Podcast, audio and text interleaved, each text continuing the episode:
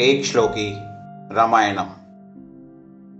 आदौ राम तपोवनादिगमनं हत्वा मृगं काञ्चनम् वैदेहि हरणं जटायुमरणं।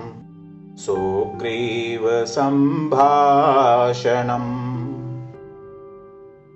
वालिनिर्दलनं समुद्रतरणं लङ्कापुरीदाहनम् पश्चाद् रावणकुम्भकर्ण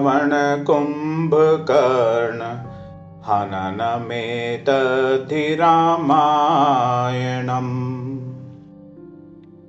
एक श्लोकी रामायणम संपूर्णम। अर्थात एक बार श्री राम वनवास में गए। वहाँ उन्होंने स्वर्ण मृग का पीछा किया और उसका वध किया। इसी दौरान उनकी पत्नी वैदेही यानी सीता जी का रावण द्वारा हरण किया गया।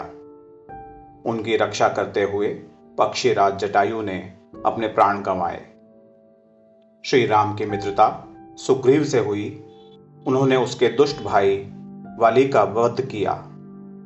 समुद्र पर पुल बनाकर पार किया। लंकापुरी का दहन हुआ। इसके पश्चात रावण और कुंभकर्ण का वध हुआ। यही पूरी रामायण की संक्षिप्त कहानी है।